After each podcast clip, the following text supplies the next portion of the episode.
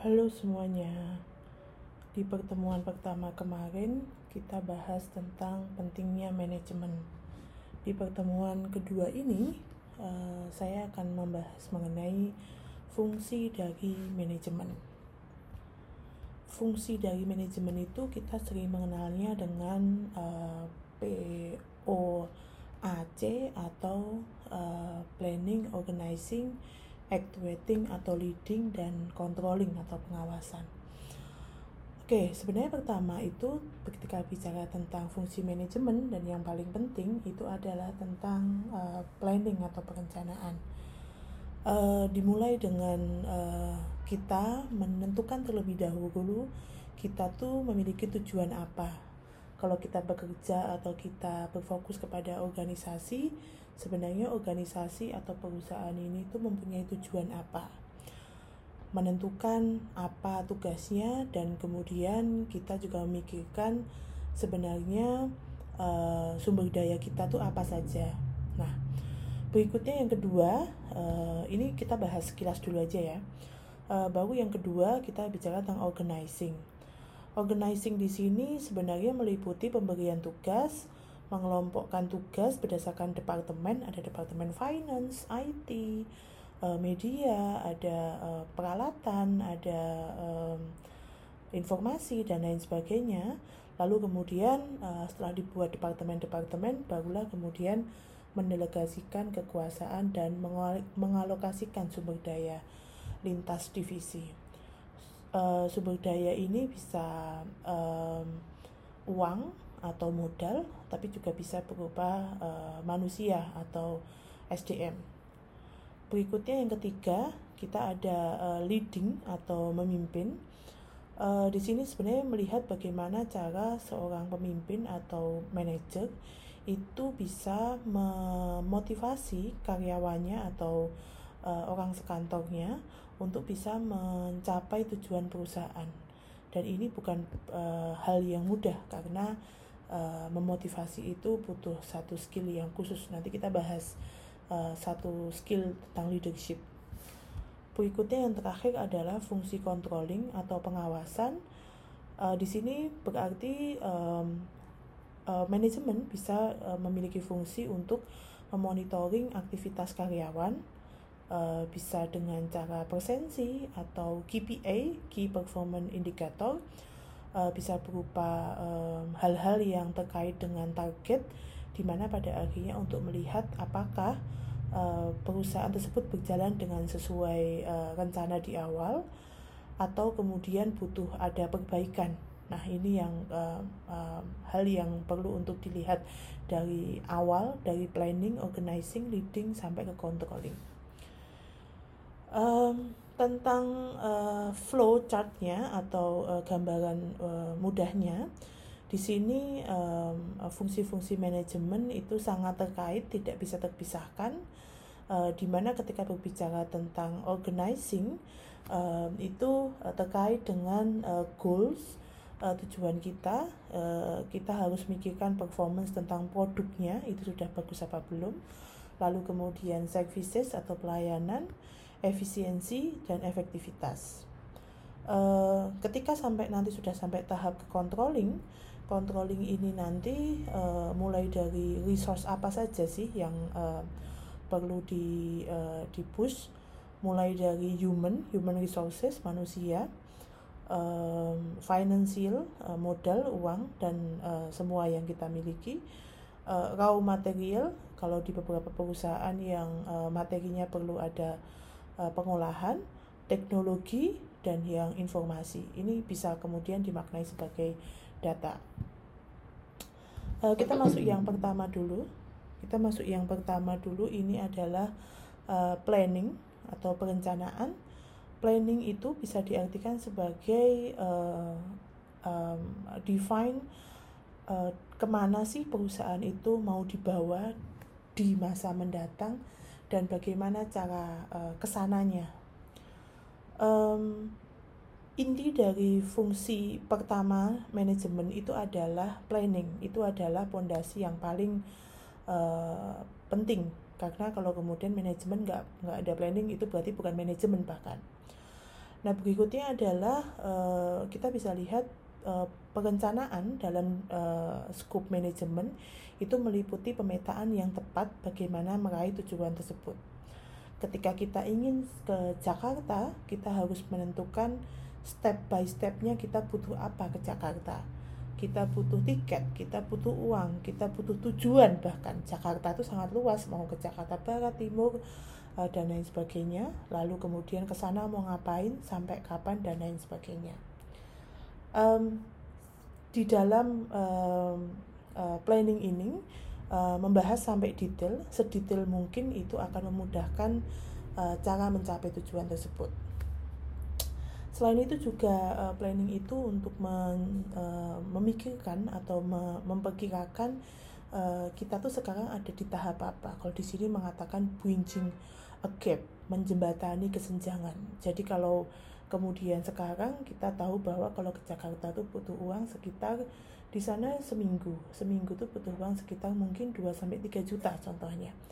Sekarang kita um, baru punya uang satu juta. Nah, kita masih ada kekurangan 2 juta lebih. Nah, berarti kita perlu memikirkan cara untuk uh, mendapatkan uh, uang tersebut. Contohnya seperti itu. Berikutnya dalam uh, uh, hierarki perencanaan ada beberapa tahap. Hierarki perencanaan harusnya dilihat dari yang paling atas dulu baru ke bawah, bukan ke bawah dulu baru ke atas. Dari yang paling atas kita punya visi misi. Visi misi ini perusahaan harus jelas kita mau ngapain, arahnya mau ke mana, lalu kemudian diturunkan menjadi tujuan perusahaan, diturunkan kalau kita punya tujuan kita butuh strategi untuk ke sana untuk bisa kemudian uh, jalan dengan strategi tersebut kita butuh uh, policy atau kebijakan um, apa saja baru kemudian kebijakan itu turunkan menjadi prosedur atau uh, uh, SOP standar operasional prosedur tahapan-tahapannya dan biasanya kalau uh, sudah punya prosedur nanti gimana sih kalau pada akhirnya ada yang me, uh, melanggarnya itu butuh yang namanya rules atau aturan do and don'ts-nya. Berikutnya nanti untuk uh, semakin lebih uh, jelas di lapangan kita bisa menjelaskan dalam program atau um, apa eksekusi di lapangannya butuh apa saja dalam program. Uh, lalu kemudian uh, program tadi ada banyak bisa online offline kayak kondisi sekarang disesuaikan dengan uh, apa kondisi saat ini dan kemudian diturunkan menjadi budget. Nah, budget ini yang kemudian uh, sering kali gampang dilihat, tapi kemudian harusnya dilihat apakah budget ini relevan dengan visi dan misi dari uh, planning ini atau perencanaan. Nah, berikutnya itu adalah uh, organ organizing atau pengorganisasian. Uh, kalau di sini gambar yang saya tunjukkan sesimpel uh, mengklasifikasikan uh, file itu berdasarkan warna. Jadi kalau merah dengan merah, putih dengan putih, uh, hitam dengan hitam, biru dengan biru dan lain sebagainya. Um, uh, kata kunci dari organizing atau organize itu adalah pengaturan. Nah, um, organizing itu biasanya mengikuti perencanaan dan merefleksikan bagaimana perusahaan itu berusaha mewujudkan perencanaan um, jadi turunannya setelah planning itu ada organizing jadi setelah merencanakan benar-benar kita akan lihat organizingnya gimana. Pengorganisasian ini e, bisa ketika manajer atau leader itu membutuhkan e, pengorganisasian tim untuk hal yang lebih detail di lapangan. Contohnya bisa meng, e, membuat tim atau mengorganisasikan sumber daya perusahaan di mana perusahaan itu uh, memiliki tim atau sumber daya manusia dan uh, dana atau resource berupa modal. Nah, kalau tadi di planning itu uh, sebagai pondasi, kalau di organizing dia sebagai uh, tulang punggung, jadi lebih di bawahnya seperti itu. Nah, apa sih yang kemudian membedakan organizing dengan planning? uh, karakteristik yang sangat mudah dilihat dari uh, organizing itu adalah mengidentifikasi dan menghitung aktivitas. Jadi uh, kalau tadi kita merencanakan kita pergi ke Jakarta, kita perlu mempertimbangkan uh, ke Jakarta itu butuh aktivitas apa saja. mulai dari berangkat ke sana itu sudah menghabiskan berapa jam kalau naik pesawat kalau naik kereta naik bis ada penghitungannya lalu sampai sana itu uh, kita akan melakukan apa nah jadi mengidentifikasi dan menghitung nanti kaitannya di bawah tadi ada dengan uh, budgeting. Nah uh, berikutnya adalah tentang menetapkan tugas. Uh, tugasnya tadi siapa? Apakah kemudian kita uh, pergi ke Jakarta itu sendirian atau dengan 2 sampai tiga orang teman di mana nanti ada uh, tugas si A membeli tiket, si B mencari uh, lokasi tempat acaranya, si C uh, meng, uh, menghubungi uh, apa uh, orang yang akan kita tuju di sana. Jadi ada menetapkan tugas. Nah, baru kemudian ketika menetapkan tugas nanti baru menentukan dan memberikan otoritas siapa yang mau diberikan apa dan kalau dia diminta untuk membeli tiket berarti kita memberikan uang ke dia. Nah, um, berikutnya adalah membuat hubungan otoritas. Ini adalah melihat bahwa kalau dalam perusahaan biasanya uh, ada yang namanya ke kepala divisi, ada yang kemudian nanti di bawahnya ada staff divisi tersebut. Divisi-divisi ini yang kemudian uh, harus kemudian dilihat hubungannya. Kalau kemudian divisi kepala divisi uh, uh, kepala divisi IT itu harusnya berkomunikasinya dengan dengan kepala divisi media atau kepala divisi pemasaran atau kepala divisi uh, keuangan gitu. Tapi kemudian ketika akan menghubungi stafnya harusnya lewat uh, apa bosnya atau uh, kepala divisi tersebut.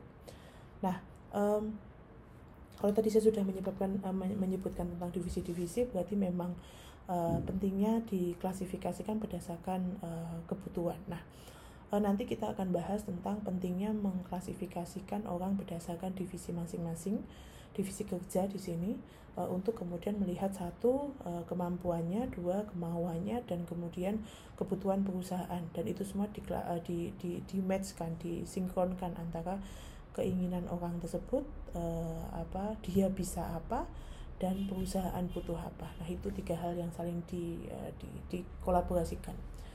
Berikutnya adalah tentang organisasi sama harus fokus pada tujuan. Jadi kalau sudah pembagian tugas harusnya tahu bahwa uh, kita mau mencapai tugas uh, tujuan apa.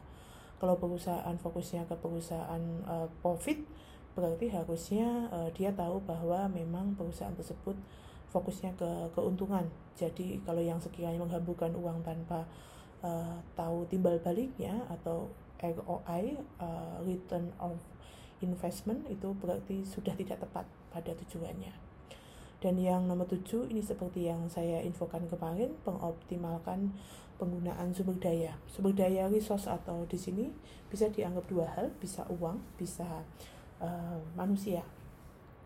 Uh, poin nomor tujuh ini sebenarnya sangat relevan ketika kita bicara tentang kasus COVID ini di saat COVID ini kita tahu sebenarnya banyak perusahaan yang uh, mulai kolaps, ada yang kemudian perusahaan yang masih survive. Salah satunya perusahaan yang berusaha survive itu ketika berusaha me, me, menjaga atau tidak melakukan pemecatan ke atau PHK kepada perus, uh, kepada stafnya atau karyawannya, di mana kemudian uh, apa namanya ang, Perus, uh, ketik kalaupun memang akan ada PHK biasanya mereka uh, meng, apa ya membuat efisiensi efisiensi contohnya ketika pekerjaan itu jumlahnya 10 kalau dulu 10 itu dikerjakan oleh uh, orang tapi karena adanya kondisi covid seperti ini bisa jadi tiga orang di PHK dan kemudian 10 itu dikerjakan oleh dua orang. Nah dua orang ini yang kemudian dinamakan optimalisasi penggunaan sumber daya. Nah dua orang ini yang um, sumber daya-sumber daya ini yang bisa diminimalisirkan dengan menggunakan uh, teknologi contohnya kemudian penggunaan IT dan uh, all about digital di mana uh, biasanya buat acara dengan digital lebih murah dibandingkan um, apa offline. Nah, ini hal yang kemarin teman-teman sempat diskusikan mengenai how to manage the uh, apa pun lah bisa bisa waktu, bisa dan lain sebagainya. Uh, pertama kita lihat uh, di sini menggunakan Eisenhower box. Eisenhower box ini membagi dalam dua hal, urgent and important. Urgent itu mendesak, important itu penting. Nah, kita lihat uh, kata-katanya di sini ada manage prioritas, important and not important. ada empat hal di mana sama-sama bisa dilihat tentang organ, mengorganisasikan atau mengmanage uh, sesuatu. Jadi sebenarnya ketika teman-teman bilang saya mau saya butuh manage uh, atau mengatur waktu, itu sebenarnya tahapannya uh, lebih kepada organizing waktu. Jadi uh, mengatur waktu mana yang diklasifikasikan di kayak tadi uh, gambarannya dikelompokkan uh, berdasarkan kebutuhan seperti itu. Contoh nomor pertama kita tahu bahwa ini uh, penting dan kemudian mendesak. Um, contohnya adalah di sini ketika kita punya uh, pekerjaan yang tidak bisa ditinggalkan. Jadi pilihannya hanya satu, melakukan seperti itu di sini ada tambahannya mengenai deadline. Jadi ketika kita tahu besok itu sudah deadline dari sebuah uh, tugas atau pekerjaan, uh, kita tahu bahwa pilihannya cuma mengerjakan. Nah, seperti itu. Belum lagi yang lain sebagainya. Jadi yang semakin dekat deadline biasanya akan semakin mendesak. Berarti itu kemudian kalau memang harus dikerjakan berarti memang itu menjadi sangat penting seperti itu. Nah, berikutnya kita masuk dalam tahap sebelah kanan warna hijau. Ini adalah prioritas. Prioritas, prioritas di sini artinya adalah tentang um, um, penting penting nggak penting itu menjadi salah satu preferensi dan itu menjadi uh, pilihan tiap orang beda-beda. Contohnya adalah ketika kita um, melihat um, budget keuangan kita untuk uh, liburan liburan kita di tahun depan. Uh, ini uangnya buat liburan atau buat beli motor ya contohnya seperti itu. Nah itu decide mana prioritasnya sekarang mana prioritasnya uh, untuk tahun depan. Atau kemudian kalau kita tahu bahwa kita ingin sekali traveling berarti budget yang kita miliki itu diprioritaskan untuk tahun depan. Nah itu namanya decide. Jadi kita memutuskan oke okay, kita punya uang sejumlah uang ini mau kita pakai apa itu harus segera di decide. Nah Kenapa pada akhirnya harus kemudian dibuat sebuah keputusan? Kalau enggak, nanti yang ada duitnya malah habis dan gak jelas semua. Nah, itu yang kemudian kata kunci dari prioritas. Jadi tahu mana yang kemudian dianggap penting dan kita tahu bahwa itu itu pilihan kita sendiri. Nah, kalau dalam pekerjaan biasanya kita tahu bahwa uh, perusahaan itu memiliki uh, apa langkah-langkah mau lari ke Uh, contohnya kalau sekarang apakah semua sudah ke uh, marketing atau iklan-iklan online atau masih ada yang ke offline. Nah, itu berarti mau dilihat uh, prioritasnya gimana. Nah, itu. Jadi ini bukan tentang benar salah tapi harus segera diputuskan gitu. Dan berikutnya adalah delegate. Delegate di sini melihatnya adalah sebenarnya tidak terlalu penting tapi perlu kemudian dikerjakan. Contohnya ketika kita tahu bahwa um, apa namanya seminggu lagi kita akan melakukan perjalanan dinas. Uh, ketika kemudian saya uh, sangat sibuk saat ini tapi saya tahu bahwa kalau weekend depan nggak segera booking pesawat pasti akan habis ini. Contohnya ketika kondisinya tidak corona.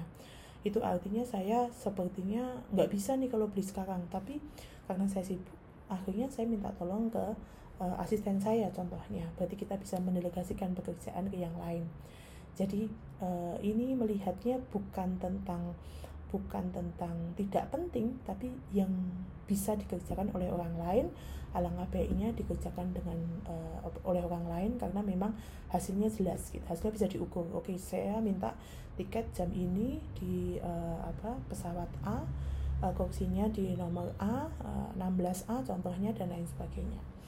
Dan yang terakhir di sini sesuatu yang kemudian uh, is it urgent or not? Atau um, apa ya? Kadang-kadang memang saya sendiri juga sering me, me, menghabiskan waktu hal-hal yang sangat uh, sangat uh, tidak prioritas dan kemudian harusnya dikurangin atau bahkan dibuang seperti itu. Contohnya adalah uh, menghabiskan waktu untuk men-scroll uh, media sosial. Di sini ngomongin endless social media scrolling Uh, jadi bahkan kita tuh nggak sadar kalau kita tuh sebenarnya menghabiskan 1 sampai 2 jam untuk men-scroll di media sosial tanpa ada kejelasan kita ngapain. Nah, itu yang kemudian harus dikurangin, syukur-syukur bisa dihilangkan. Nah, uh, keraguan atau kemudian uh, bingung nih harus ngapain, pilih mana dan lain sebagainya. Lalu kemudian uh, um, apa hal-hal yang sifatnya uh, wasting time seperti itu. Nah, wasting time itu sebenarnya ada dua hal yang perlu dilihat. Pertama adalah penting apa enggak, kedua urgent apa enggak. Kalau dua-duanya bisa dijawab dengan kacamata tidak, tidak urgent dan tidak penting, berarti itu uh, harusnya masuk ke dalam uh, pilihan delete atau dihapus. Seperti itu. Uh, itu dulu uh, materi uh, pertemuan kedua tentang fungsi manajemen. Um, next week kita akan ke membahas mengenai uh, fungsi manajemen yang lain yaitu adalah leading atau memimpin dan controlling. See you.